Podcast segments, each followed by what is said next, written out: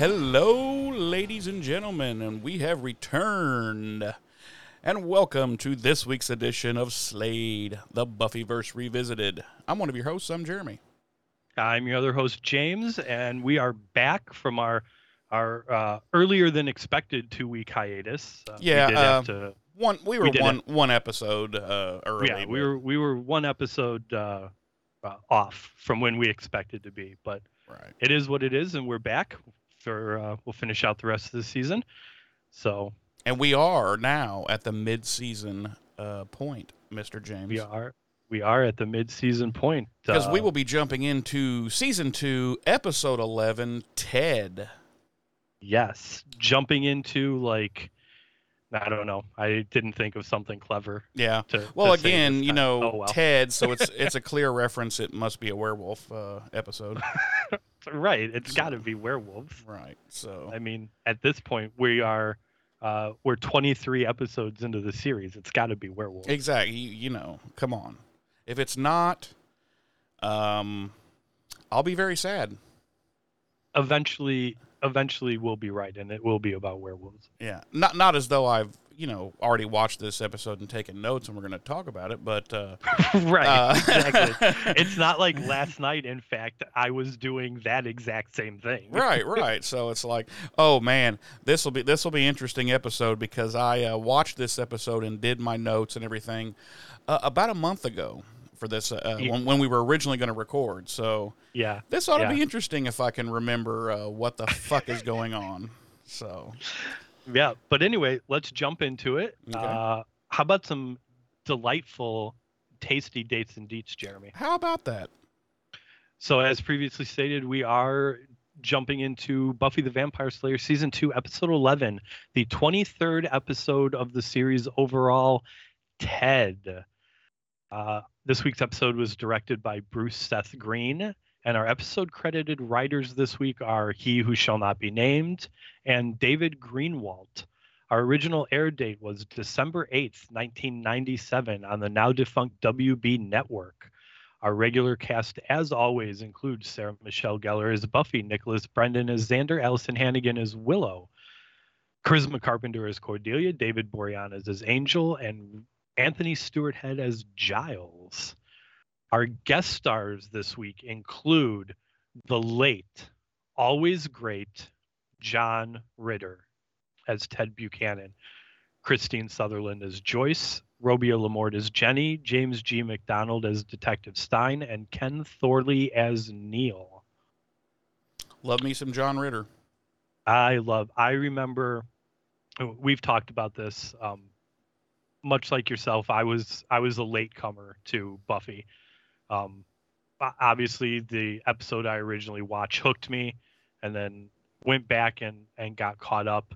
And I think this was probably the episode where um, I kind of realized like this this is this is kind of like a legitimate show Yeah, for lack of a better term. yeah, because because yeah. they had fucking John Ritter. John Ritter. fucking Ritter. Yeah, he was by far the biggest guest you, you had seen thus far.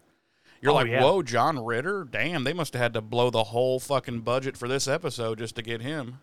right and Yeah. i do i remember thinking thinking that when when i first watched this episode of going back to get caught up i was like i i i vividly remember it like this is this is like a legitimate show they've got john ritter guest starring Right. like that's a big deal I mean, Jack Tripper in the house. right So yeah, uh our episode synopsis reads buffy doesn't trust her mother's new boyfriend despite the fact that her friends think he is great all right, that's pretty accurate. Mine uh, reads. Buffy's mom introduces her new boyfriend, who charms everyone except Buffy. When she confronts his dark side, she is left questioning her actions. Fairly Okay. accurate. Okay. Yeah, pretty Fairly accurate. Um, as usual, slightly more verbose than uh, Yeah. the descriptions I pulled. Yeah. But uh, uh, why don't you take us through the first uh, scene up to the cold open there, James? I will do that. So we open up um, with Willow and Xander and Buffy um, coming back to Buffy's house from an evening out, and they're chatting, and uh, um, there's kind of a uh, casual throwaway mark about how um, the uh, uh, Tarakan assassins are are uh, no longer hunting Buffy, so kind of putting a uh, quick one-line end to that whole. Uh, they don't give up until they've they've uh, Yeah, they never stop killed- ever, Right until they except their until the end of this episode.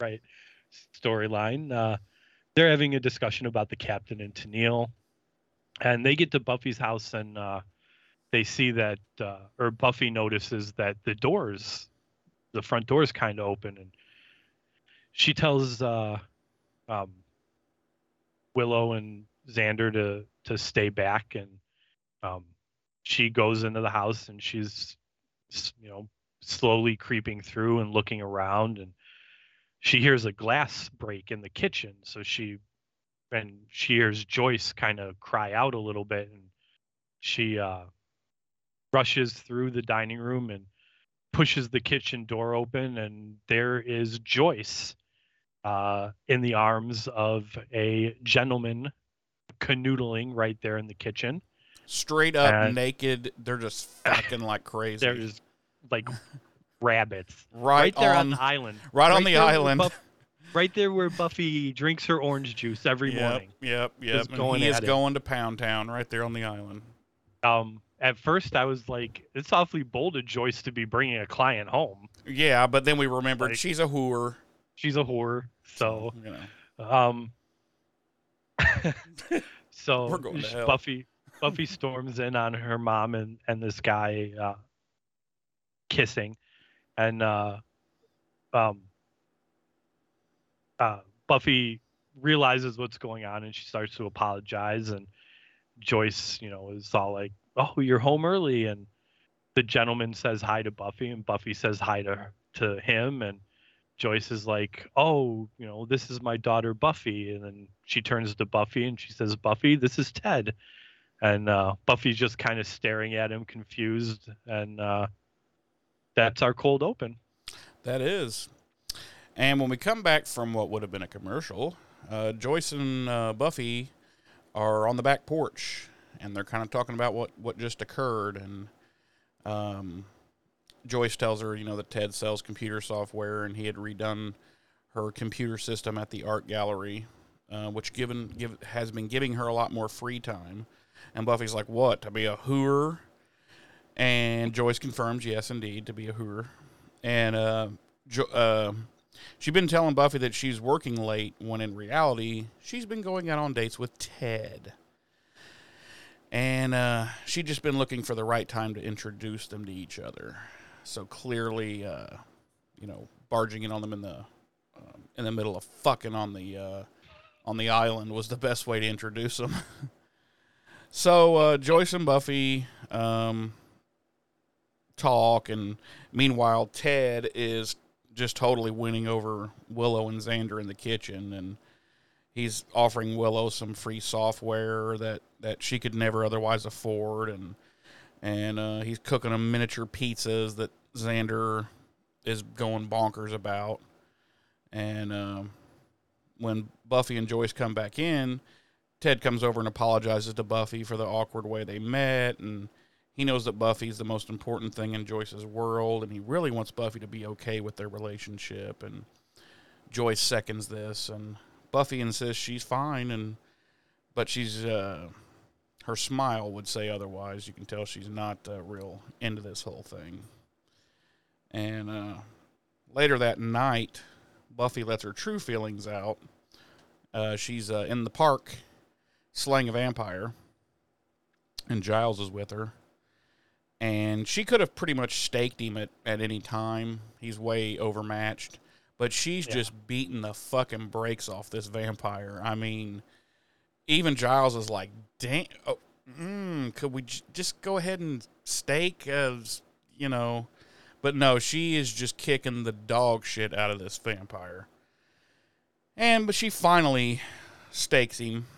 And she's like, well, what, what, you know, what's wrong? And she's you know, or, or he says what's wrong, you know, and she's insists she's fine and and uh, ask why so many vampires have been in the park recently, and Giles tells her that, um, you know, when vampires lose their leader, they scatter and return to the easiest hunting grounds, meaning, you know, with her defeat of Spike in the previous episode.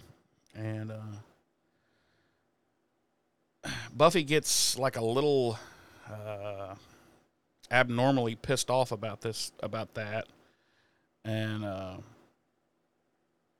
it's pretty clear that uh, Ted's the actual source of her anger.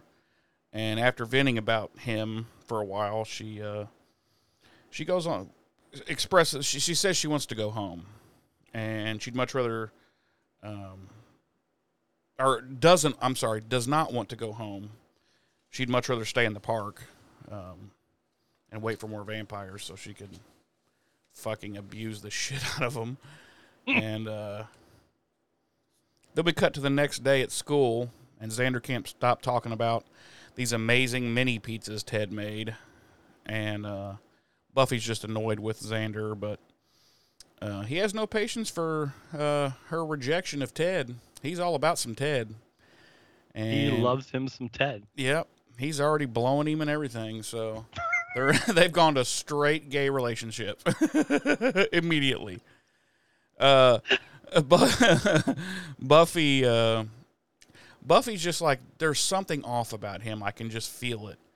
He's just too perfect. And Xander stops at a vending machine and tells Buffy it's all in her head, and Willow kind of agrees. And um, uh, Xander's pretty happy that about this, so that uh, they kind of begin to mock Buffy, and uh, Buffy agrees that maybe she's uh, you know overreacting just because it's her mom and blah blah blah blah. But she, she says she usually has a good instinct about these things, and she just feels like there's something wrong with Ted, just something off. And um,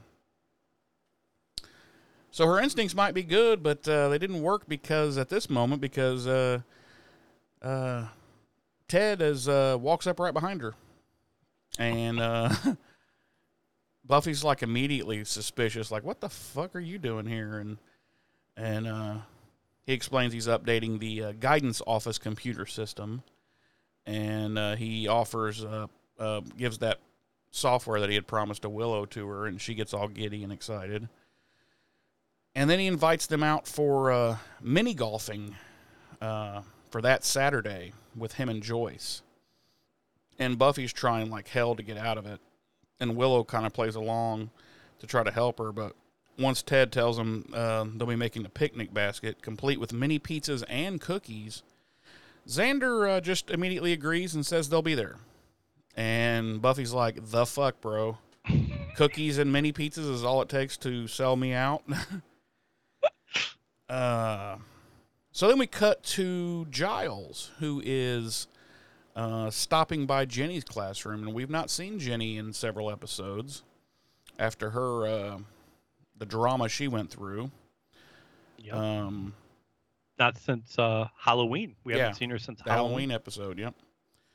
And uh, he says he's there to tell her about that there's textbooks that have arrived that are in the library for her. But um, I'm just going to go ahead and play the clip of this scene. It's it's it's pretty good. I just I wanted to uh, see how you're doing. I'm doing pretty good, actually. Stayed out of mortal danger for three whole weeks. I could get used to it.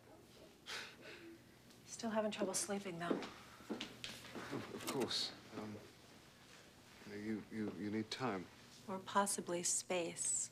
Rupert, I know you're concerned. But having you constantly poking around, making little puppy dog eyes at me, wondering if I'm okay, you make me feel bad that I don't feel better. So, Jenny's a bitch. uh, no, he's... I thought. I mean, I didn't. I didn't outright think Jenny's a bitch, but yeah. I was like, I was like, she's she's being a little harsh. Yeah, she's being Rupert incredibly here. overly harsh to Rupert, like he did something to her. You know, like he's right. like literally responsible for what happened to her, which he's not. Right. Um, I mean, not not solely responsible for what happened to her. Yeah. But yeah, anyway, so ahead. when she says that and that you know blah blah blah, he just he's kind of visibly upset and he just uh, takes his leave and leaves the classroom and uh, drops a grenade in there on his way out because he's like fuck this bitch. it's like I'm done chasing that tail. yeah, blows her completely out of the school. I mean that her whole classroom is just removed from the school building. It's it's it's gone. There's Yeah. just nothing left. There's just some Jenny juice on the floor. Wow. so, sipping on Jenny juice, laid back. oh, I have mental problems. Um, so anyway, uh, that night, um, Buffy is playing nursemaid to Angel, uh, and complaining nonstop about Ted. Because remember, Angel's still recovering from last episode's uh, situation with Spike and all that. So she's nurse she's nursing him. And uh you know, Angel tells her, you know, your mom your mom probably just needs someone in her life right now. She's probably lonely. And Buffy's annoyed by that, but she agrees that he's probably right. And she just wishes her mom was seeking companionship with someone other than Ted and Buffy asks, "Is there any man out there that would be okay?" And Buffy admits, "Yeah, my dad."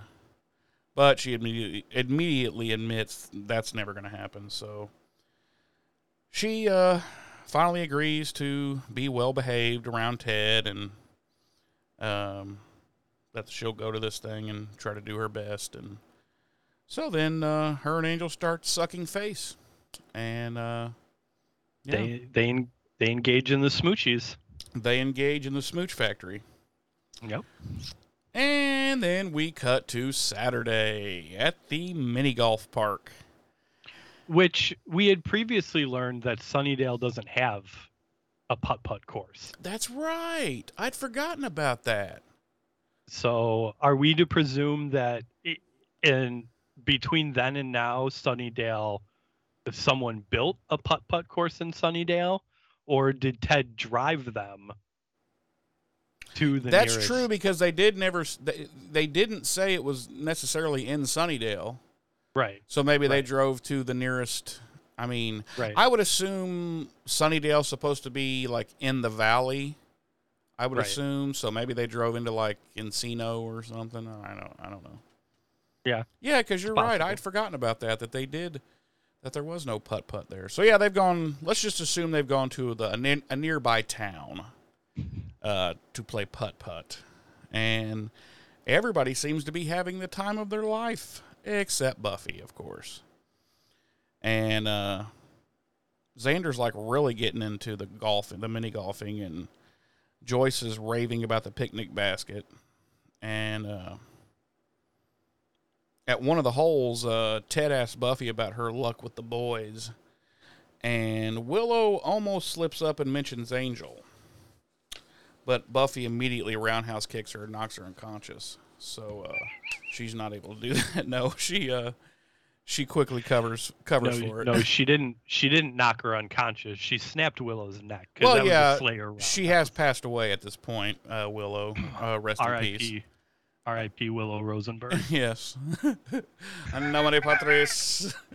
Uh, Ted. Uh, Ted makes. oh, a, but presumably Willow's Jewish, so maybe. oh, not. that's right. That's right. That's right. Shit, I forgot about that. I mean, her last name's Rosenberg. so yeah. Do just- they ever actually in the whole in all seven seasons? Do they ever actually say she's Jewish?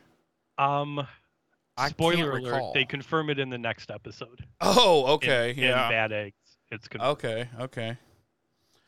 Uh, is that because she'll only go to a um, a kosher diner with them to eat? Yeah. Okay. Yeah. Okay. Yeah. So anyway, uh, Ted makes a comment about, about uh, Buffy um, improving her grades, and uh, then he goes off to hit a hit, and which I was immediately like, why is this dude commenting on his girlfriend's daughter's grades at this point? Me too. I was kind of like, I, like they literally, like, I get that him and Joyce have been like canoodling behind Buffy's back for, you know, however long it's been. But like, this is literally the second time you've you've met Buffy. Like, And you're going to start You- commenting on her grades, and, and, and right, yeah, right. I was like, listen here, Jack Tripper, Yeah. you need to slow your roll. Yeah, exactly, Jack. Uh, so then a little bit later, Buffy confronts her mother um, about this, and Joyce admits that she's been discussing Buffy's grades with Ted, and but assures her it's a good thing because Ted's just concerned and wants to help. And then at the next hole, when Buffy goes up to hit, Ted corrects her form, but Buffy still hits the ball into the rough, like hits it way hard on purpose over into the rough. And Joyce says they won't count it. But here's where Ted gets really creepy. He insists that it be counted, and and um, He says, if, if you don't mind, I do have it written down exactly. yeah, yeah, said. yeah. Say yeah, tell it. He says, um, well, Joyce says, oh, we won't count it. And Ted says, we won't. And Buffy stops and looks back at them. And Joyce is like, well, it's just miniature golf. And Ted says, it is. But the rules are the rules. And what we teach her is what she takes out into the world when we're not there, Yeah. whether it's at school or an unchaperoned party. And then he turns to Buffy and he says, I don't mean to overstep my bounds. This is between you and your mother. I just think right is right. Yeah, which he's already overstepped his bounds. So Right. uh, Joyce figures he's got a point, and annoyed Buffy agrees to hit her ball from uh, the rough. And so when Buffy goes to get the ball, she realizes a giant castle thingy is blocking like her from everyone else's view. So she picks up her ball and plops it in the hole and shouts to everyone that she got a hole in two. And all of a sudden we hear Ted's voice and he says, Beg to differ.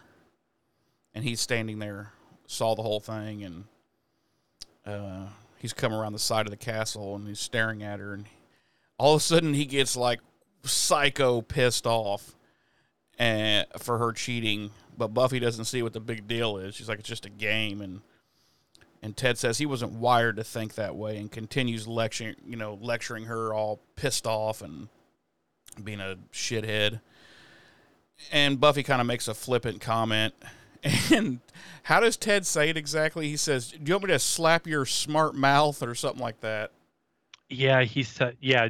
Do you want me to slap that smart ass mouth of yours? Yeah, that smart ass mouth of yours. And I was like, "Whoa!" And the, and and mind you, this is right after he's had another like damn near psychotic episode about right is right and wrong is wrong. And right, and the rules are the isn't just a rules. Right, and Yeah. this isn't just a game. And just when he says that, the rest of the group come around uh, the side of the castle, and and then Ted, like like a light switch, just immediately changes back to this this happy, uh, happy, easygoing Ted, and offers everybody some home baked cookies, and just acts like nothing at all happened, and everybody loves the cookies, and t- oh, then Ted makes them even happier by telling them there's tons of extra that everybody's gonna have to take some home and Buffy's just kind of standing there like she's still in shock. She's like, "The fuck." Mhm. So uh, Monday morning, Buffy comes downstairs to find her mom laying out breakfast in the kitchen, and the main course is sticky buns made by Ted. And so Buffy, of course, refuses to eat them. And Joyce Joyce gets a little irritated with her and saying she was very rude to him on Saturday, and she's just lecturing Buffy, and uh, she happens to mention loving Ted, and Buffy's like taken aback by that, and uh, Joyce insists that just slipped out, and uh, she tells Buffy she doesn't have a lot of romantic options as a single parent, but she would never date a guy that didn't care about Buffy. Buffy tells her mom that. She just throws it out there. She's like, Ted threatened to slap me. And uh, Joyce just immediately refuses to believe her. Doesn't even take it, doesn't even like entertain the idea that this could be true. Nope. She's just right out the gate. She's like, no, you're a goddamn liar. Get the fuck out of my house. I mean, Yep. it's just, and Buffy's like, really? And she's already hurt. see, Ted's already told her, her his side of the story. And, um, she thinks it's pretty decent of him not to mention Buffy's cheating in front of the others. and she tells Buffy that Ted's cooking dinner for them tonight, and she needs to be home promptly at six. And of course, Buffy fucking storms out because she's like, not only does this bitch not believe me, but now I have to come home and eat dinner with a fucking psycho. That's when she hatches the plan to kill them both. Would you like to tell us about that, James? Yeah, uh, Menendez brothers style. right. Shotguns, one under each arm. Yep. Yep. She's just gonna blow them away in their She just sleep. obliterates them. right, and then uh, pile some coats on top of their dead bodies and have a party. Yep. There's just basically there's just parts of Joyce and, and, and Ted now permanently uh, embedded into the walls of uh, the, home. Yeah, yeah. That that house is never going for a reasonable selling. Oh price no, no, uh-uh, no. anymore. Everyone and everyone within a hundred mile radius knows of the the mass murders that took place Right. there. Right. Like the, in today's market, that's probably easily like a four hundred thousand dollar home. Yeah. But because of the double homicide there, and the parts of Joyce that are still embedded in the walls, Yeah, it's only it's only going for a hundred, hundred and fifty thousand. yeah. It's it's it's it's a known murder house now. Yep. It's all over. Um, uh, to be featured in uh, episodes of American Horror Story. Yes, of course. Where Buffy will have to slay the ghosts. Uh, okay, so that day at school, Buffy walks through the quad with Willow and Xander, um, who are both eating some cookies from Ted. And this is uh, so i'm not gonna lie like and obviously like it's been forever since i had i had seen this episode Mhm. so i vaguely remembered that it that his his food had something to do with everybody liking him so See, much See, I didn't. I didn't remember this. No. and this is this is the scene where it clicked for me like xander like i like xander and, and willow were eating their the cookies and they're just like expouting all these great things about ted and like buffy's the only one that hasn't like eaten any of the stuff that he's cooked. And that's this is kind of where i was like that's right it's the food. But then it also made me uh, like I wondered at the end of the episode, would that have affected Buffy as well, or would she maybe have had her Oh, because of- slayerness gave her kind of an immunity to to it? You know, I was I was I wish they would have Right. explored that. Like maybe she had been eating the food all along and it's not affecting her, and so she doesn't Right. put it all together. Like what the fuck, you know? You people are idiots. So, Right. I don't know. Um. So yeah, she asked Willow to investigate Ted's background with her computer skills, her super hacking skills, and uh, but Willow and Buffer, Willow and Buffer, Willow and Xander, uh, both think that, Bu- that would be buffy and xander's celebrity couple name right buffer Buffer. although although i am fond of xanthi Xanfi. yeah, Xanfi. Uh, Willow and Xander both agree that they think Buffy's overreacting. And uh, just then, Cordy walks by, and Xander gives her a, like a legit compliment. And Cordelia is like, ugh, and storms off, and Xander runs after her. And both Buffy and Willow are like, what the fuck is going on with those two? And I'm like, isn't it obvious they fucking cheese? Uh, so Xander catches up with Cordy, and she's berating him for complimenting her in front of his friends. She's afraid people are going to figure out, you know, that they kissed, and Xander insists that no one's going to find out, and then he's just like, "So you want to go to the utility closet to make out?" And Cordelia's like annoyed by that, and that he has such a such a one track mind, and she's like, "Okay, let's go." so uh, they head off to the uh, utility closet to make out. Um, and Buffy, and and honestly we can't even talk about the scene that What happened in there, yeah. them. Yeah that's wow if we describe that in detail, we would have to. This would be a triple X rated podcast. right right Yeah, we yeah. would apple would not allow us on Oh no, no, sure no! We would be for sure banned Yeah. immediately. yeah Uh, So meanwhile, Buffy's trying to convince Willow that uh, that there's something wrong with Ted, and that he's changing her mother as well. Willow's not really buying it, but she agrees to help anyway, for friendship's sake. And so Buffy asks her mainly to find out where Ted works. So, uh, what happens next, Ames J? Um. So then we uh, find out where he works. Uh. So then presumably Willow does find out where he works because we cut to. Uh, I'm sorry, I lost my space. Hold on, just okay. Because we cut to Buffy at Ted's office Mhm. and it appears he is selling computer equipment over the phone. And according to the whiteboard she sees, Ted is the most successful salesman in the entire office. And he uh, closes his latest deal and hangs up and then leaves to go on lunch.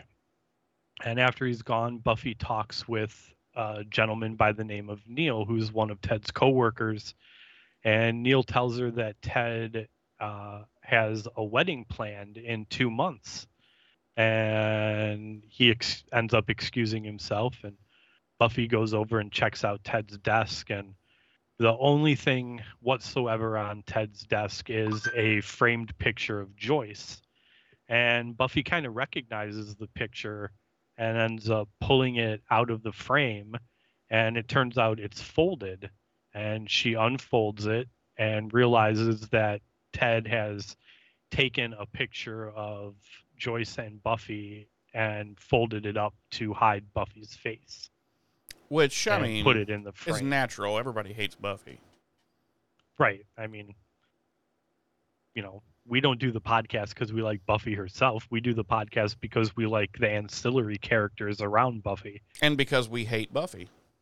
Right, right. I mean, honestly, if if we were truly doing a podcast about a character we like, we would have just skipped right to Angel, the series. Right, right. Or or talked about how there should have been a Xander series.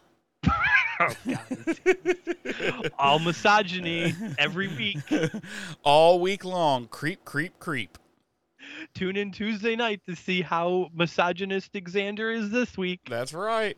Who's It down be a- for a little bit of creep talk? It'd be a half hour sitcom, just a situation comedy. It'd just be a half hour of Xander being creepy Yeah, and we'll we'll, we'll, and misogynistic. we'll call our podcast Creep Talk. Creep talk. Yeah. Every episode would end with someone being like, "That's just Xander." and That's they'd like, just Xander. Ah. yeah. Uh, And then somebody's so like, but he raped that girl. And then they're like, Right. but that's just That's Xander. just Xander. Yeah. Womp womp. Wah, wah, wah, wah. Wow. yeah, yeah, about that. Um. So then we cut to later that night, and Ted has made dinner for uh, Buffy and Joyce, and they're all sitting down, and uh, Buffy asks point blank if they're engaged, and um, they both they both deny it, and uh, Joyce ends up sending Buffy to her room because she's unhappy with her attitude, and uh, um, Buffy ends up sneaking out and going to the park to wait for some vampires to show up and but she eventually comes back and crawls back in through her bedroom window and finds that Ted is waiting for her in her bedroom. With and, uh, he's got her underwear and he's just holding him up to his uh, to his mouth. yeah, just like he's pulling a Xander. He's pulling he's pulling a Xander. Yeah, it's really Uh, it's it was- really it was- it's un- unsettling. Right. Like I expected we would see John Ritter in a role like we hadn't seen him in before Yeah. in this episode, but that He really that took it really- to another level. yeah, that took it to a level I really I was kind of surprised he landed eight simple rules for Yeah. dating my teenage daughter. Yeah, he was he was shirtless and he had literally had one of her bras on, and he's Yeah. like looking in the mirror and he's like, "I'm so pretty." Yeah. Yeah. and you could see he had nipple clamps on under the bra. It was it was really it was really weird. It was It was really, really weird. Yeah. So, uh, yeah, she comes back, sneaks back in through her bedroom window, and uh, Ted's waiting in her bedroom for her. And uh, she sees that all of her uh, slaying equipment has been emptied out of her drawers and placed on the nightstand. And uh, Ted has also apparently read through her diaries and uh, believes she's Yeah, like he's taking Okay. this to a whole level of just what a dick. right, right. Like Um, it's not even a, gl- a gradual growth towards him revealing himself. He's he's just Right. oh wow. um so yeah he's read her diary and uh thinks she's delusional because she believes that she's fighting vampires and you know all these other things. And buffy tries to keep him from leaving the room with her diary and ted ends up smacking her and kind of knocks her against the wall. And uh buffy's kind of like i i was really hoping you would do that. And uh she she attacks Ted, and uh, um, Joyce comes upstairs just in time to see Buffy, you know, land a couple of blows to Ted, and ends up sending him tumbling down the stairs. And uh, Joyce runs down the stairs and, uh, um, like, you know, does the does the typical mo- movie TV show pulse check hmm and discovers that uh, he's dead. Ted Buffy. is dead. Buffy has killed Ted. And that is not me and James being haha funny. This, No, this this is legitimate. not- he, this she, Buffy legitimately funny, beat his oh. ass, threw him down the stairs, and killed him. Yeah, yeah, yeah. This isn't one of our typical "oh my god, everyone's dead now" Yeah, scenarios. No, Buffy. Buffy she legit killed, this. killed this motherfucker. Yep. And and later that night, the coroner is carrying Ted's carcass uh, away in a body bag, and Buffy's on the front porch, and she's kind of she's she's she's in shock that she's done this, and Joyce is standing in the front yard and talking to Detective Stein of the Sunnydale Police Department, and uh, Joyce asks, and that's Oh, it's go ahead. it, it's weird because this guy plays it like he's in a Christopher Nolan movie. Right. Like he He's is like- he is eating right. up this scenery, buddy. Right, like he walks up to them and he's like, "Detective Stein, SDPD." Yeah. He's Like, like, I get I get a handful of lines. I'm gonna this is going on my resume. I need to make sure that that I get cast in the next Mission Impossible movie. Right. No, it's not. It's not that bad, but Yeah. like clearly, clearly, this dude thought like he was he This was, was the serious he- business. right. Like he was reading for like a a a bit detective part in an episode of Law and Order or something is what he thought. Right. that or he thought he was on Dragnet. Detective Stein here, see? Sunnydale Police Department, see? what happened to the stiff over there? And uh, Joyce tells him that uh, Ted fell down the stairs. Um, and when the detective asks what made him fall, Buffy speaks up, saying that she hit him. And I was like, shut the fuck up, bitch. Why are you talking to the police? uh, how many times have I said this and how many episodes? Shut the fuck up. Don't talk to the police. Sorry. That's just me going on a rant. Uh, uh, so at the police station, Buffy sits uh, in the uh, in a room there looking worried. Uh, I'm sorry, Joyce is sitting. Did I say Buffy? I meant Joyce Yeah. is sitting there looking Joyce. worried um, while Buffy is being questioned by Detective Dragnet. And uh, Buffy tells him what happened, and she's confused and upset. So it kind of makes her, the story's coming out weird and sounds strange and weird and everything. And But she's firm on one point, which is that Ted hit her first. And um, he's not seeing any marks on her, any bruising, anything, which is part of her Slayer powers. And uh, so Detective Dragnet uh, comes out to talk to Joyce, and he says it they are not currently charging Buffy with anything, but they need to look into it further. And uh, if Ted really did hit her first, then she should be in the clear. And uh, then we, you know, Buff Joyce is driving Buffy home, and the car ride home is silent and very uncomfortable. Awkward. Awkward. Just killed mom's boyfriend. uh, Man, if Joyce is still hung up over all the bullshit Pu- Buffy pulled back at Hemery High, imagine how long it's going to take her to get over this. right. All she did there was burn the school down. Right. Here she's done mass murder and shit. She doesn't even know how much murder she's done in Sunnydale. Uh, so the next day at school, uh, things aren't much better.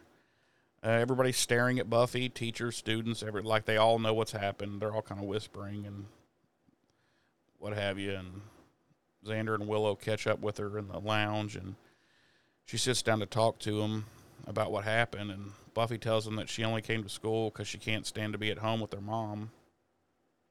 And uh, they both just assume that Buffy found out Ted was some kind of supernatural creature, and that's why she killed him. And then she admits, uh, no, he was just a regular person, and I killed him. And they still try to comfort her, um, telling her it was an accident and Ted started it and all that. And uh, I I will say that um you know, and it it makes sense, but they could have I like the fact that they're clearly showing Buffy like um traumatized, mm-hmm, mm-hmm. you know, and and you know, feeling guilty and remorseful about about this. Like cuz I think it would have been very easy like with the fact that they had established from the beginning that she didn't like Ted and she didn't trust Ted. Like they could have kind of really had SMG play it off like Buffy is kind of flippant about it. Mm-hmm. You know what I'm saying? Or still adamant that I think it would have been You know. more interesting if she had been flipping about it. Been like, ah, fuck this guy. He was a douche. Right. I drop kicked him down the stairs. Fuck him. Right, and and the, I guess that's what I'm saying is like they could have easily had it been like Buffy maintaining like, well, this guy was was a jerk anyway. Like, big deal, I killed him. Like, there was clearly something wrong with him, you know. But they didn't. They made the choice to kind of have her dealing with the idea that she accidentally killed this man because she didn't keep her own strength under check Right. Right. wh- which I I liked that. I liked Yeah. that that that aspect of the story. Yeah, because she's clearly down in the dumps, you know. Right. And while she's walking down the hall, Giles comes out of a conference room and immediately runs up to her and tries to offer her comfort. And uh, but she's kind of distracted. There's a stream of teachers going into the same conference room Giles just came out of, and through the door window, she can see uh, Detective Dragnet in there. And Giles tells her that uh, Dragnet is asking a few questions about her behavior and yada yada. And Giles is like, "Of course, I gave you an excellent review." And Buffy uh, takes off again. She just can't deal with all this uh, craziness going on. So she's like even more, kind of, kind of even more upset now. And uh, in the library that evening, Giles is packing up weapons, a weapons bag, while Willow's on her uh, laptop researching Ted. And uh, Xander's furious that this Ted guy's gotten Buffy in trouble, and he insists that uh, they dig up some dirt on him. And Cordelia's confused, and she's like, "I remember you liking this guy," and uh, Xander tells her that sometimes he likes things that aren't good for him, and everybody's like, "Oh," and uh, Willow asks asks Xander for a pen, and he looks in his bag for one. And instead of finding a pen, he finds a bag of Ted's cookies and starts eating them.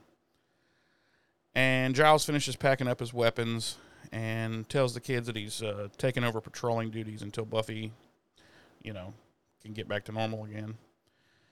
And uh, So she's not feeling so upset about taking a human life. right, right, right, exactly.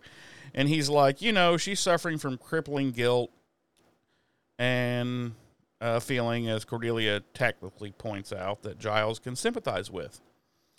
And a few moments after Giles leaves, Willow gets frustrated and and I'm I'm gonna cut in here real quick. okay, So I don't correct me if I'm wrong. I Mhm. don't think up till this point it's ever been it's ever been stated like outright. But this scene like the way Giles talks about what Buffy's going through Mhm. and whatnot, like we walk away at least I did. I don't know about you, but like we definitely walk away from this scene with the very strong idea, if not outright confirmation, that Giles has fucking killed people. Oh yeah, I Right? oh I walked away from uh, when he first met Ethan, and the way Yeah. he fucking manhandled Ethan. I was like, this dude's a killer. He's definitely killed before. Okay. Now Oh, see yeah. from that I walked away like more like okay, like Giles Giles is secretly a badass. Like Yeah, he's definitely he definitely has a dark side. Like he has definitely tortured someone slowly to death. but uh, but like this scene, like I walked away from this scene and I was like, all right, Giles has definitely straight up murdered people. Yeah, straight up. like people. Yeah, straight up. Um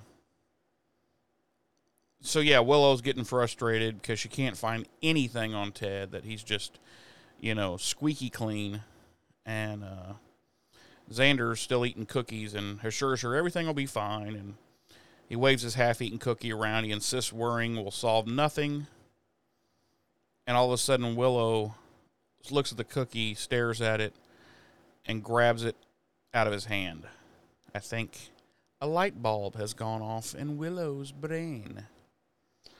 So at home, Buffy's mom's in the kitchen. Buffy comes in. Uh, Buffy's mom is packing up some dishes. I don't know what that's about. I guess they just had to give her something to do with her hands. I think it it looks like she was probably cleaning out like cupboards and pantries. Yeah, I guess she's just like, Like, I'm gonna pack busy- up. I'm gonna pack up my silverware and Like like and the way I took it is like she was she was doing busy work. yeah, like, something to kinda do with her, her mind off things. Yeah, So she was like going through all of her stuff to figure out what she didn't need anymore. But we come to find out that most of this shit was Ted's. Right, right, right. So she offers to help, but uh, Joyce tells her it's done, and Buffy starts to kind of cry and apologize at the same time, but her mom's isn't ready to talk about Ted. She tells Buffy to go to her room. I'd be like, "Bitch, I'm trying to have a heart to heart here, and you're telling me to go to my room." So after Buffy leaves, uh, Joyce takes a box and goes down into the basement, where she is immediately killed. Right. I'm sorry. I need to apo- I need to apologize for my last remark too. Um, I for some reason I remembered there being a line in that scene saying that uh, all of this stuff was Ted's Mhm. that Joyce was cleaning out, but it wasn't. It was just junk that Joyce had been intending to get rid of for a while. Yeah, I thought you were just joking about the Ted thing. I, Yeah. I knew that. No, yeah. no, I legitimately thought I remembered that being a line, but Oh, it yeah. wasn't. No. So back at school, Willow and Xander are in a science lab and they're examining this cookie that Xander was eating. And as far as uh, Willow can tell, they're laced with some kind of tranquilizer that's designed to keep people mellow and compliant. And Xander's thrilled and declares Willow his favorite person ever. And Willow's a little too pleased by this, and Xander tells her it was uh, the cookies talking. And uh, Cordy comes in just then, and she's been continuing uh, Willow's uh, research, and they finally come up with some personal records, which include marriage records and an address. So they go to check it out. And when they get there, they are immediately killed. And the episode It's ends. booby trapped. It's Yeah, booby trapped. They they You know- grab the doorknob, they turn it, and the entire house explodes and kills them all. Explosive, right? No, because it doesn't take them to a house. It takes them to an abandoned workshop. Right, but they're not going there yet. The abandoned workshop? Yeah, Yeah, they do. they go there right now. Yeah. Hmm, not according to my notes. What do you have? What do you have in your notes? Maybe I'm ahead. Um, that Giles is patrolling in the park. Oh, okay. Yeah. Yeah. So Giles is patrolling in the park, and guess who shows up? That bitch Jenny, and she's there to give him some more shit. Uh, no, she's not. She saw his car. She saw. Wouldn't that have been something though? If instead of she was like, "I saw your car and I, I wasn't wanted to done with you. and I just wanted to come and apologize. I was kind of harsh the other day. Instead, she was like, "I saw your car and I decided to come over here and give you some more shit, you dick." yeah, yeah, cocksucker. But uh, I got a clip, so let's let's play their uh, their little uh, back and forth here.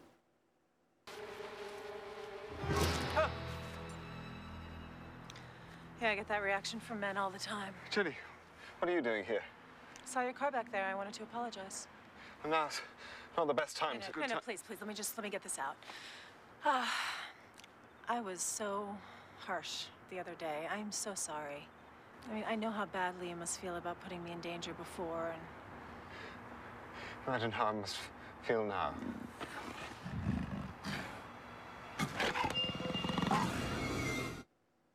Yeah, so there's a vampy vamp behind Jenny, and so he pushes her into the vamp, like eat that bitch, and he runs the other direction. So He runs. Jenny's uh, I think- no more. I like, and I I realize it's it's played for laughs. Like, you know, she startles Giles, and Giles turns around and screams, and she's all like, "I get that reaction from men all the time." And like I I chuckled, but immediately after I laughed, my thought was like, "No, you don't. Yeah, well, my thought You was do not." my thought was like, why? Why do you get that reaction from men all the Right. time? I was like, "No, you don't. You're you're an extremely attractive woman. Men do not look at you and scream in terror." yeah, yeah, that's true. That is very true. So then we cut to Buffy, who's sitting in her room, and she hears a noise, and thinking it's her mom, she calls out, but no one says anything, no answer. So she gets up and tries to crawl out of her window, but it's nailed shut. So, thinking her day can't get any worse, Buffy uh, turns around, and who's standing there? Ted. Ted's Ted. dead, baby. Ted's dead, but not anymore. And Buffy's like, the fuck? And obviously he's a zombie, and he goes, "Meow." no. Uh, uh, he gives her a little lecture about killing him and that that was not nice. And uh, he then immediately just starts beating the shit out of her, beating her up.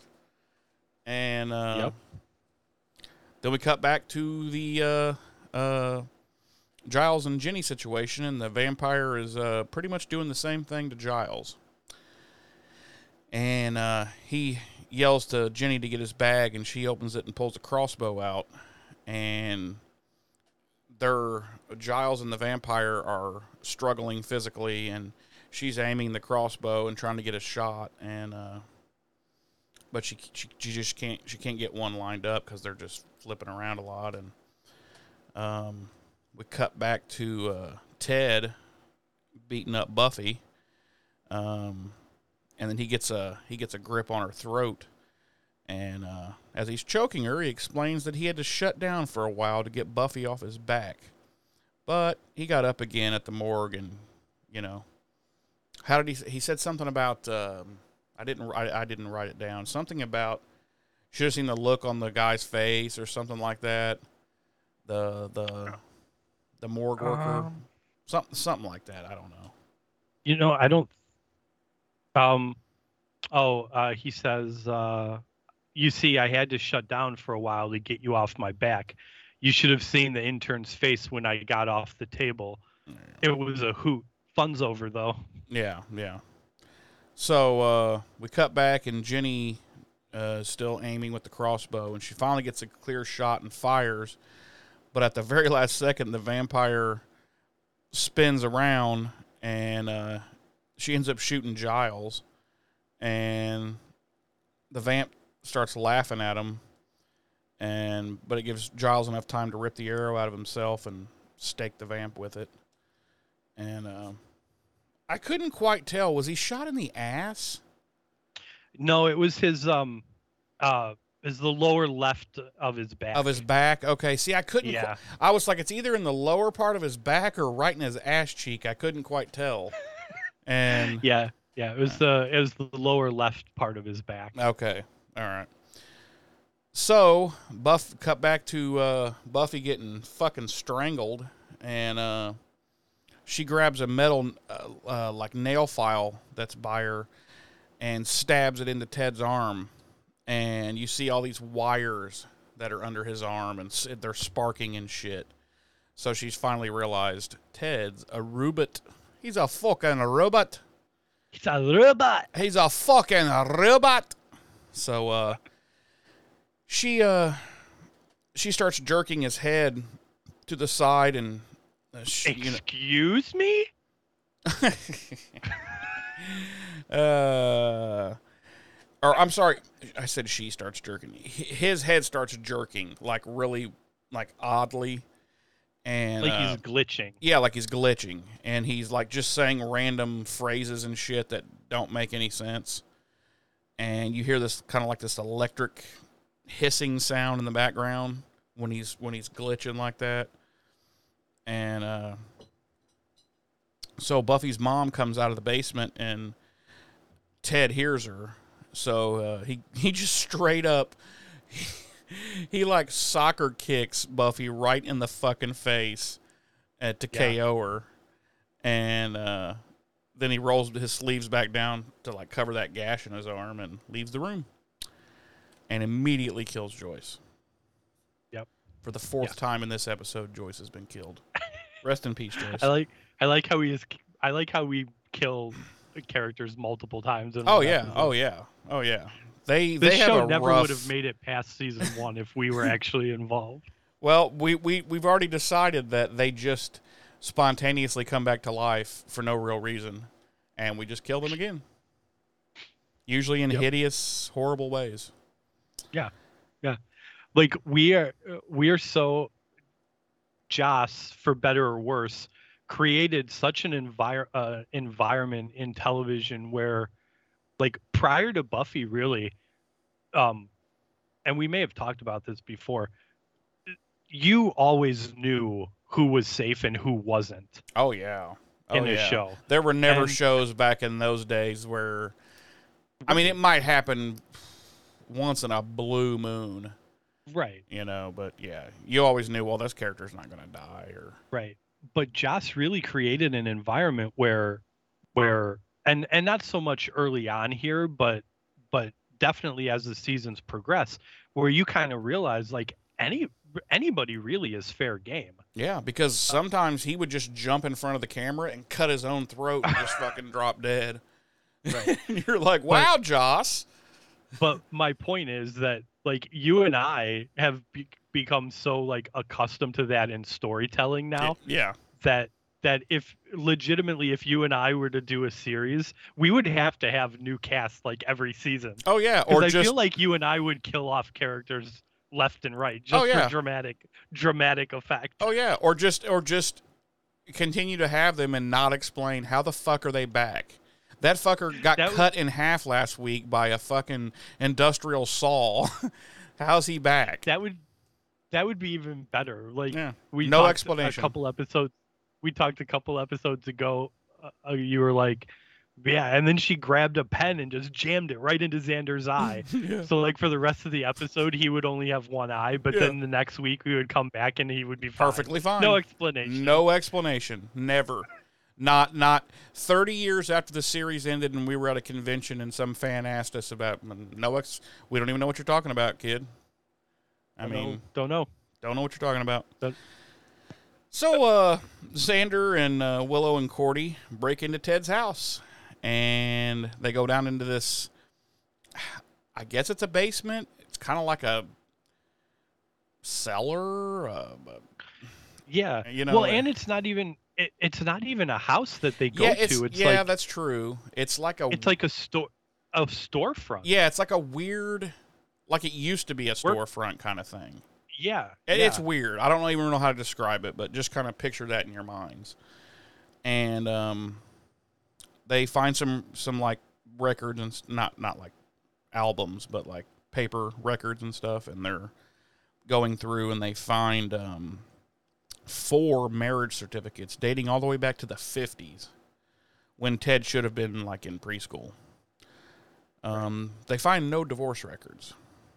And nothing in the house looks suspicious, but or I keep saying house. I'm just going to say house. It's it's not really a house, but anyway, nothing in there looks suspicious. But Cordy points out that Ted has um, a random rug that doesn't match anything else, and this piques Xander and Willow's interest. So they look under it and they find a trap door. And we cut back to Buffy's mom, and she has a client at the house who's going to Pound Town. No, I'm sorry. Uh, she's uh, she's already over Ted. Uh, no, she's uh, back in the kitchen straightening up some more when she hears someone walk up behind her, and she assumes it's Buffy, and she turns around and it's fucking Ted. And he comes up with some hokey ass story about being dead for a few minutes and then reviving, but not regaining consciousness. And it's so stupid. And I'm like, and Joy just Joyce just immediately is like, yeah, okay, yeah, that so happens all the time. Right. And I'm like, Right. it's the most ridiculous story that I've ever heard. It's like, wait a minute, the coroner was here and pronounced you fucking dead. You were dead for like an hour. You would have massive brain damage. Right. But anyway, Right. you know, we'll just go with it.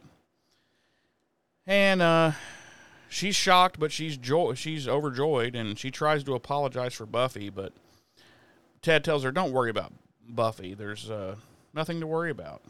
I'll take care of it all. And then he kills Joyce. Sixth time she's died, I think. Uh we cut back to Z- Poor Joyce. Poor Joyce has Joyce. gotten murdered a lot in this episode.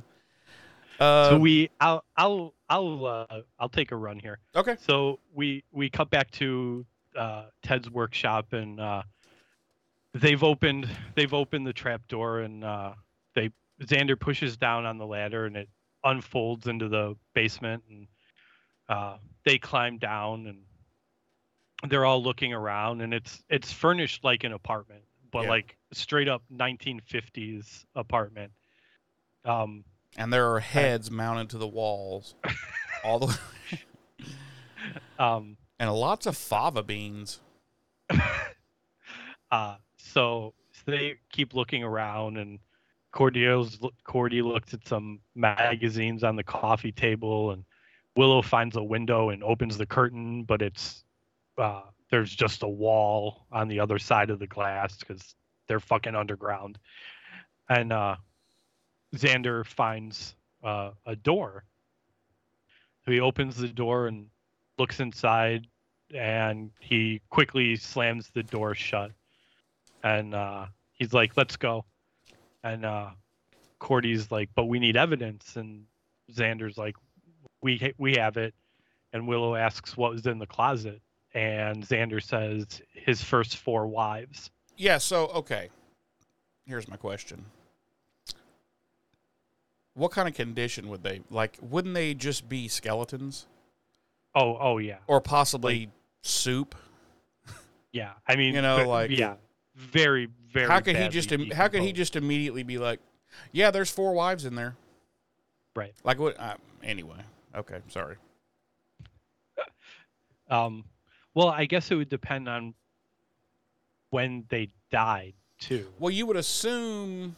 So, so let's say, let's say, the first marriage certificate was dated fifty-seven. Okay, mm-hmm. so let's say that wife lived, you know, uh, standard, you know,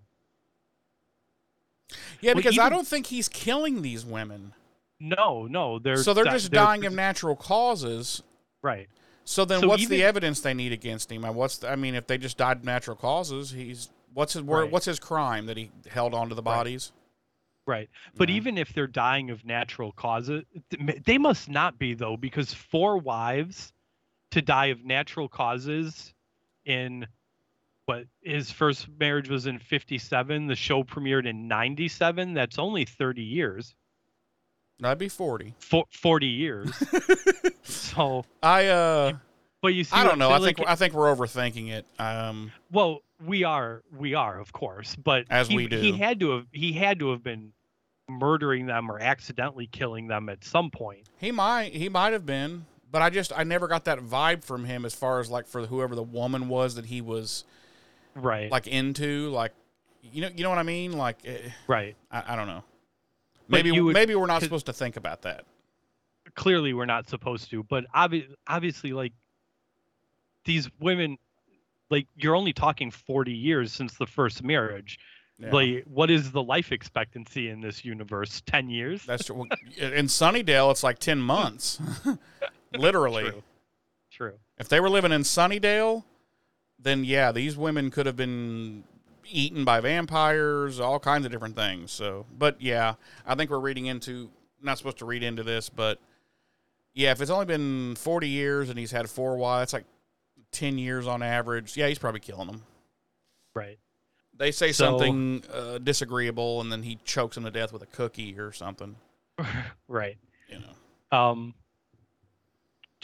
so we cut back to uh, Ted and Joyce in the kitchen, and um, they're talking, and uh, um, Joyce says, you know, um, uh, they should go talk to Buffy, and uh, Ted gets real. He flies off the handle immediately. He's all like, "Do we have to worry about Buffy? How about we worry about Teddy? He's the one who died." And Joyce is kind of like she's taken aback and And only Um, she's only taken aback by the fact that he called himself Teddy. She's like, Teddy? yeah. What yeah. are you? What like are you, she's not uh, What are you? she's not nine? weirded out by right she's not weirded out by the fact that he's clearly so angry. She's like did you really just call yourself teddy? Yeah, what, kind of Teddy? That's a total turnoff, buddy. right. Um so they're they keep going back and forth and ted is getting increasingly angry and um uh he's literally starting to short out. Like you can hear the shorts and his his head's twitching. And uh joyce is finally catching on that maybe maybe buffy was right and there's something off about this dude. Um we cut back to the park and uh jenny's checking on giles to see how his to see how his wound is and he says he thinks he's all right and she's like oh you're just in shock. And he's like he's like no i'm i'm sure i'm okay. It, uh, i don't think it went too deep. It's the advantages of wearing layers of tweed it's better than kevlar Yeah. um um so uh they end up taking him to the hospital um, Where he later, unfortunately, he passes dies. away. Yeah. Um Rip, Giles, rip. uh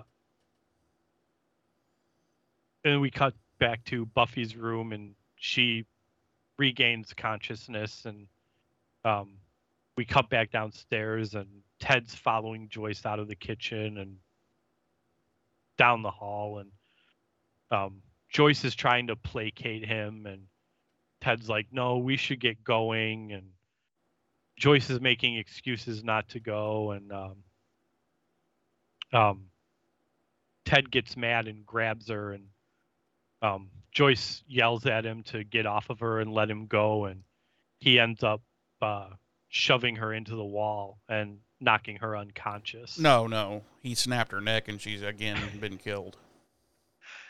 and uh, he um, at that point he hears uh, Buffy creeping about because she's made her way downstairs. Um, and uh, he yells for her to come out, and um, she uh, is behind him, and she calls him Uncle Teddy, and he turns around to uh, to face her, and he she she smacks him right across the face with a cast iron skillet, and he falls back onto the floor, and uh, he rolls over, revealing his face, and it's all metal and and circuits, and they're like the ter- like and- Terminator Two, yeah, except And- not nearly as good a makeup. right. Um, and uh, he stands up and she uh, um, raises the pan again and starts slamming it down onto his head and um, he falls back to the ground again. He's convulsing and his circuits start to start to overload and um, he finally crashes and his eyelids jerk open and just kind of staring out into the distance. She beat him to death with a frying pan, yeah. Literally. Um, so we cut to the next day, and um, Buffy and Joyce are sitting out on the porch, and um, Reminiscing about the murder they've committed. yes, um, Hey, you no, remember that time when I hit him and part of his brain came out of his ear? You remember that, Mom? And she's like, "E- "That was dope." and uh, um, yeah, they're they're talking. Well, Joyce asks if she wants to run a movie, and um, She's like, "Yeah, how about Short Circuit?" but um, and then the episode ends. Uh, Buffy says yeah, and Joyce is like, well, nothing with horror or romance or men, and Buffy's like, well, I guess we're Thelma and Louising it again. And Joyce makes a comment about how she still thinks Ted's gonna jump out at her, uh, especially after what the police found in his house. And Buffy reassures her that uh, he's not coming back and he's on the scrap heap. Literally. uh, we cut back to Sunnydale High, and uh, why don't you wrap us up? What's happening there? Well, uh, everyone's on fire again. Um, no, Xander goes over the whole thing with Buffy, Cordy, and Willow to make sure that he has it all straight. Ted was a real man in the 50s, um, but he was ill and his wife left him. So here's the big leap. So he builds a better robotic version of himself to live on afterwards. So we're just supposed to assume this technology existed to this level in 1997 in Sunnydale. Not, So- not even 1997. Oh, 1957. right, way back, way Yeah. back when. Uh, so the robot ends up kidnapping Ted's actual wife, brings her back, and held her hostage into the in the basement until she died. And then he kept bringing her back again and again by luring other women into his life. And even more creepy, Willow kind of admires the original Ted's genius, and they're all like, uh, "Get the fuck out of our lives, you fucking weird bitch." And uh, she uh she she salvaged some of robot ted's parts and the technology is extremely advanced she says so much so that it's impossible literally uh, the gang decides to drop the subject and uh, they go to head into the library and uh, but then they nix that plan right after opening the door because giles and jenny are fucking right in the library in school like I'm talking hardcore porn fucking no. They're in there making out and so they're all like, oh woo," and but um bump into the episode. That is the end of the episode. Uh, it's nice to see Giles and Jenny back together again. Literally together, if you know what I'm saying. Wow. Wow. All right. Jeremy, Yes. why don't you tell me Yeah. how many Mm-hmm. hyper realistic human robots you would give this episode? Man, I, I've struggled with trying to rate this when I've been thinking of what my rating was going to be since I watched it. Like on on on on one hand, I just fucking love it. I don't know what the ridiculous. I just love the ridiculousness of it. And then on you know on another hand, you're like, this is so stupid. But then there's John Ritter, and I love John Ritter. So I'm gonna go three. I'm gonna I'm gonna go a three. Um, I think the fact that it's John Ritter and the fact that, that the story is so ridiculous that it almost goes full circle all the way back around to this is awesome. Um, yeah, it's it's a fun episode. You know, it's it's it's different. It's unlike any we've seen thus far. You know, and um, the the the the whole thing with how Buffy's dealing with killing a mortal um, is definitely an interesting um, aspect of it. without having her actually kill someone. Right, right. So it's like, okay, yeah, there's a lot of wins in this episode. Um, I I have to go three. Um, I would go higher, but we have to be honest here. It, it is a ridiculous episode, so I'll, I'll keep Right. it at three. But yeah, I don't really have any major complaints about it because again, it's so ridiculous. It comes all the way back around to this is awesome. So you know, no real complaints. I, I, I like, I love John Ritter, and uh, I sure miss that guy. He was a great actor. Um, Yeah. Yeah. But yeah, it's, uh, I liked it. I really liked it. It was an enjoyable episode to watch. It it flowed very quickly. Um, Yeah, there wasn't was a lot very- of prose in there, you know. Right. Yeah. It was a very fast episode. Yeah. Um, as as evidenced by the fact that we're going to come in at about an hour and a half recording here. Oh yeah, yeah, true. Uh, James. yes, sir. How Yes. many librarians fucking their girlfriend in the library at school would you give this episode? Uh, I am going to give it uh, one better than you. I'm going to give it four Oh, librarians fucking their girlfriends in the high school library. okay, okay. Uh, I I actually agree with I 100% agree with everything you said. You're just a little this is not- ballsier to go up to four than I was. Yeah, Yeah. yeah. This the this is not a bad episode No. by any means. No, Um, it sounds The- like it would be bad, right, but it's really Right. not. You know, it's not. It's it's not a bad episode by any means. No. Um, there, it's it's fun. It- It's fun. yeah, um, that's it. Like I said before, and like you said um, just now in your rating, um, uh, I really enjoy the um, the the pathos, for lack of a better word, of seeing Buffy struggle with the idea of um, having accidentally killed just a regular uh, innocent person. Um, uh, I enjoyed the hell out of uh, uh, John Ritter in this role. Um, you can't go wrong. I've I've literally never seen anything with John Ritter that, um, even if I might not have liked what it was, he was fantastic in it. oh yeah, Um, he's John fucking Ritter. You know, Right. Um, but also to that extent, I don't think I've ever seen anything with John Ritter in it that I didn't like. yeah, So, I haven't that I can um, recall. Right.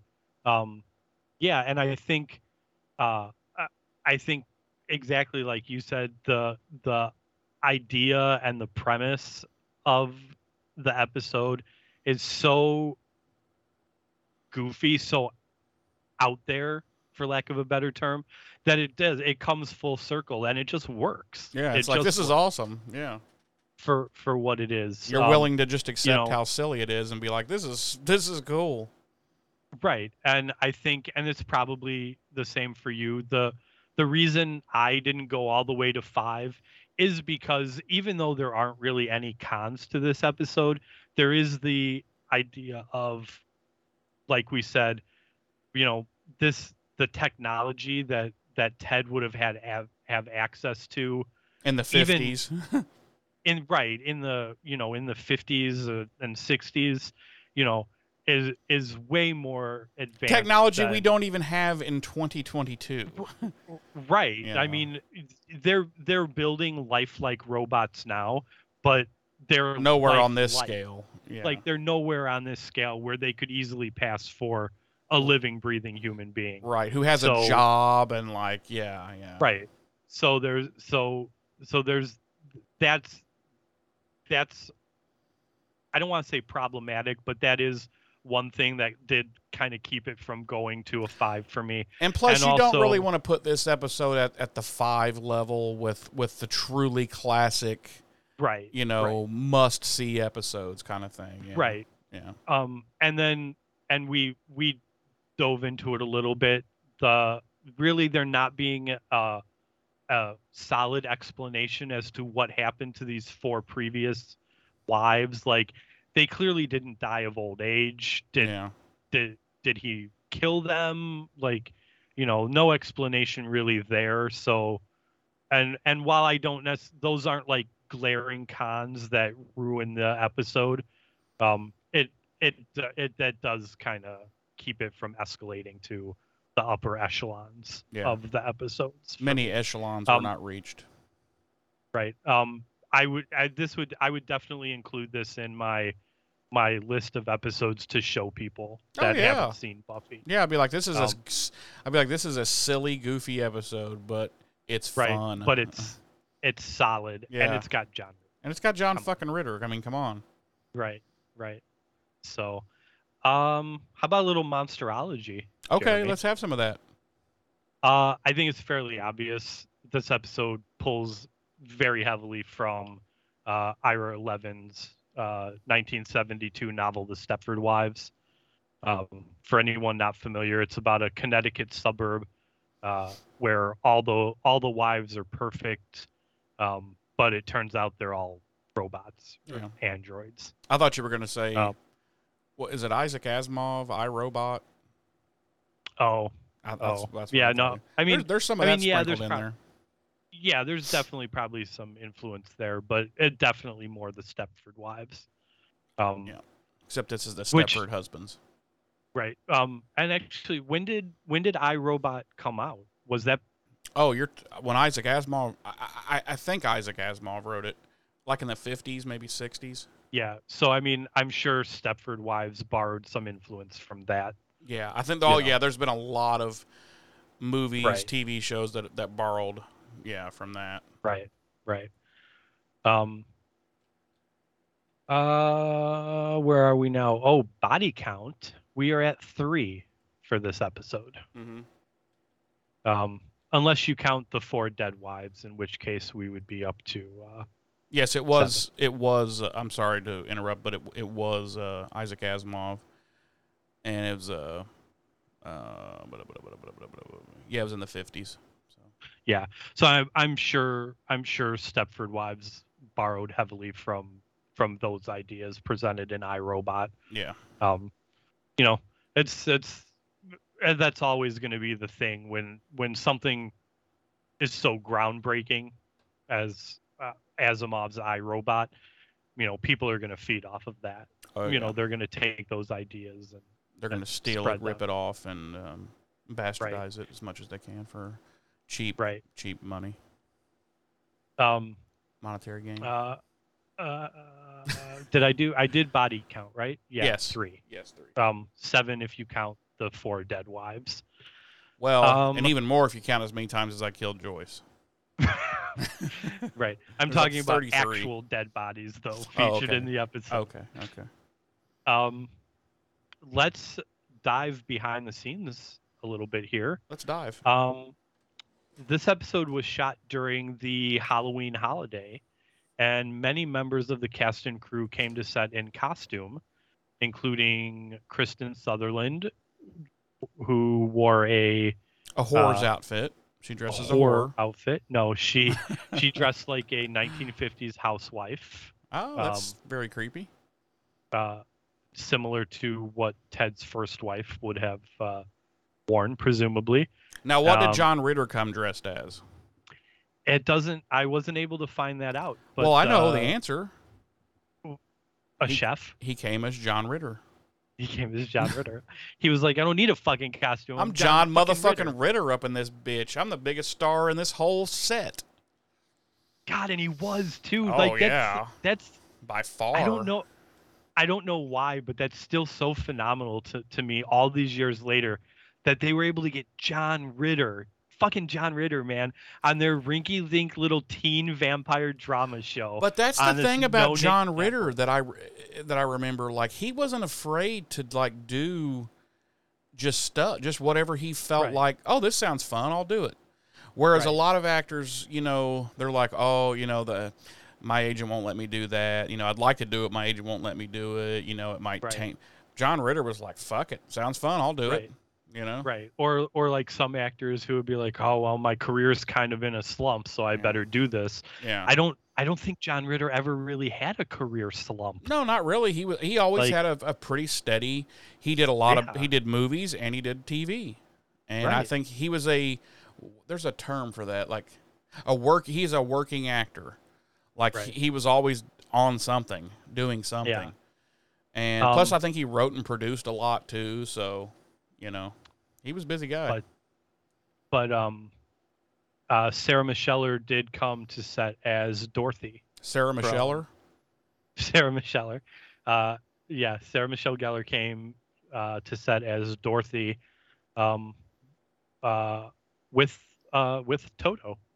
Did so- she was Toto real or was he a a, a stuffed I believe to- I believe Toto was real. oh, I'll be and damned. she had a um during the the filming of the final confrontation between Buffy and Ted, both SMG and John Ritter were sick.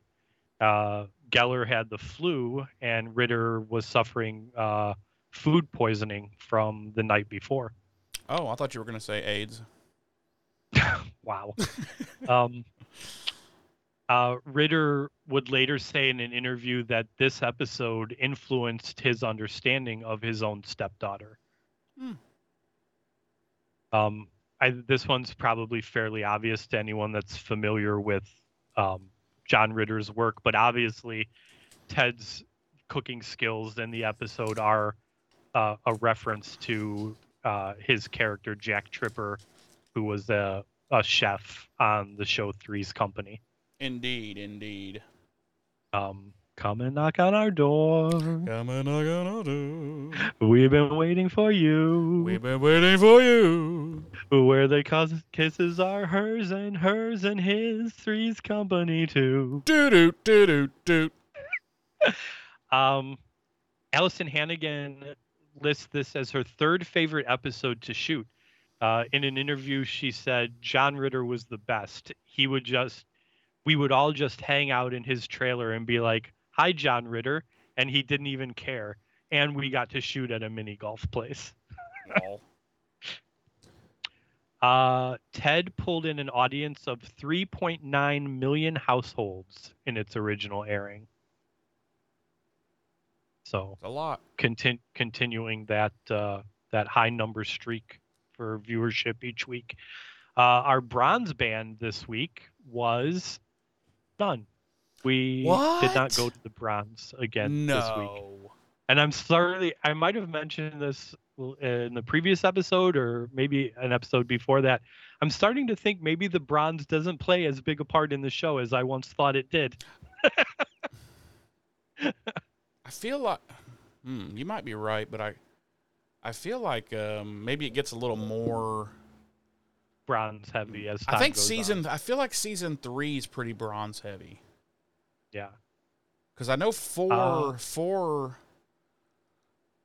I think from four on we we don't really see the bronze anymore. From four on, we're at we're at the college campuses Yeah. and the Magic Box Yeah. a lot. But I feel So- like season three is pretty bronze heavy. Pretty bronze heavy. Yeah. Um, our music this week is all by series composer Christoph Beck, and they feature uh, his original songs "Accused," "She'll Come Around," "I Hit Him," "Robot Rampage," and "Ted Attacks Buffy." I shouldn't say song. Uh, I what I meant to say was original uh, scores. Scores, Uh, yeah. so, um, compositions, yeah, pieces of music to accompany particular scenes. right? Um, goof 'em ups and oopsies. Oopsie daisy. I didn't find anything. I didn't find anything this this episode. Did you happen to spot anything? Nope. You couldn't. You couldn't. John Ritter's too damn good. John Ritter is too damn good. Yep. He is too damn good. He was too good for Uh, us, and that's why uh, he's he's gone now. He's he had to return to the planet of perfection that he was from. Yes. Um, going into this episode, uh, I will freely admit I didn't remember um, enjoying it as much as I did, and I kind of thought going into it to view it again that uh, I was going to dislike it. Um, I really had convinced myself that my love of John Ritter had had fogged my nostalgia brain uh, uh, for this episode. Mhm. Um, but I was wrong. It's it's just a, a fun, good episode. Yeah, I think when you get So- old, the older you get, the more you can appreciate episodes like this of, of shows. Whereas when you're Right. younger, you're a lot more nitpicky and and you know like oh there's Right. But when you get older, you're like Right. this is a fun ass episode, you know. Right. And and like I said, I kind of I kind of thought it was going to be like a little bit of a reversal of that. Like I remember really liking this episode when I when I watched it, you know, back when and in subsequent viewings of Buffy. And I did I legitimately sat down to watch this episode and was kind of like man, I bet this episode is actually terrible and I've just always let my love of John Ritter kind of fog uh my opinions of it. But I, I, I was pleasantly surprised that it actually is the the fun, enjoyable episode I remembered it to be. So yeah, it really was. it, it's it, that's it was that. uh, good. I was just gonna say, yeah. And I was just gonna say those are my final thoughts on the episode. So what are yours, there, Jeremy?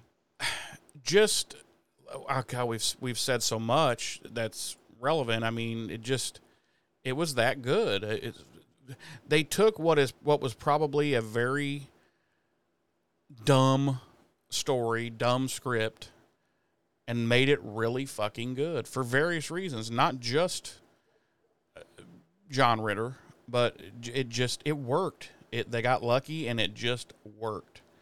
And um, Right. and Right. I have nothing negative to say about it. No.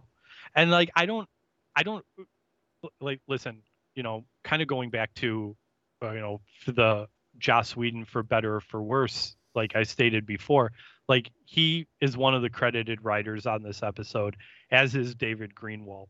So I don't think the script was probably ever bad. I think the idea could have been very poorly executed Mm-hmm. given what it is. Um, but I think you're right. I think I think they managed to really just pull it off and and make a really good episode out of out of not a great idea. So so yeah, yeah.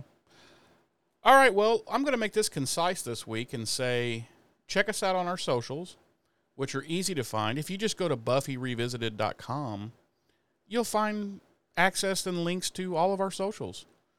And Yes. um and you can follow us and uh, not speak to us as most everyone does or speak to us, whatever you want to do. Yes. And um, yeah, that's. I'll just keep it short and concise like that. And um, next week we'll be jumping into episode twelve of season two, Bad Eggs. Yes.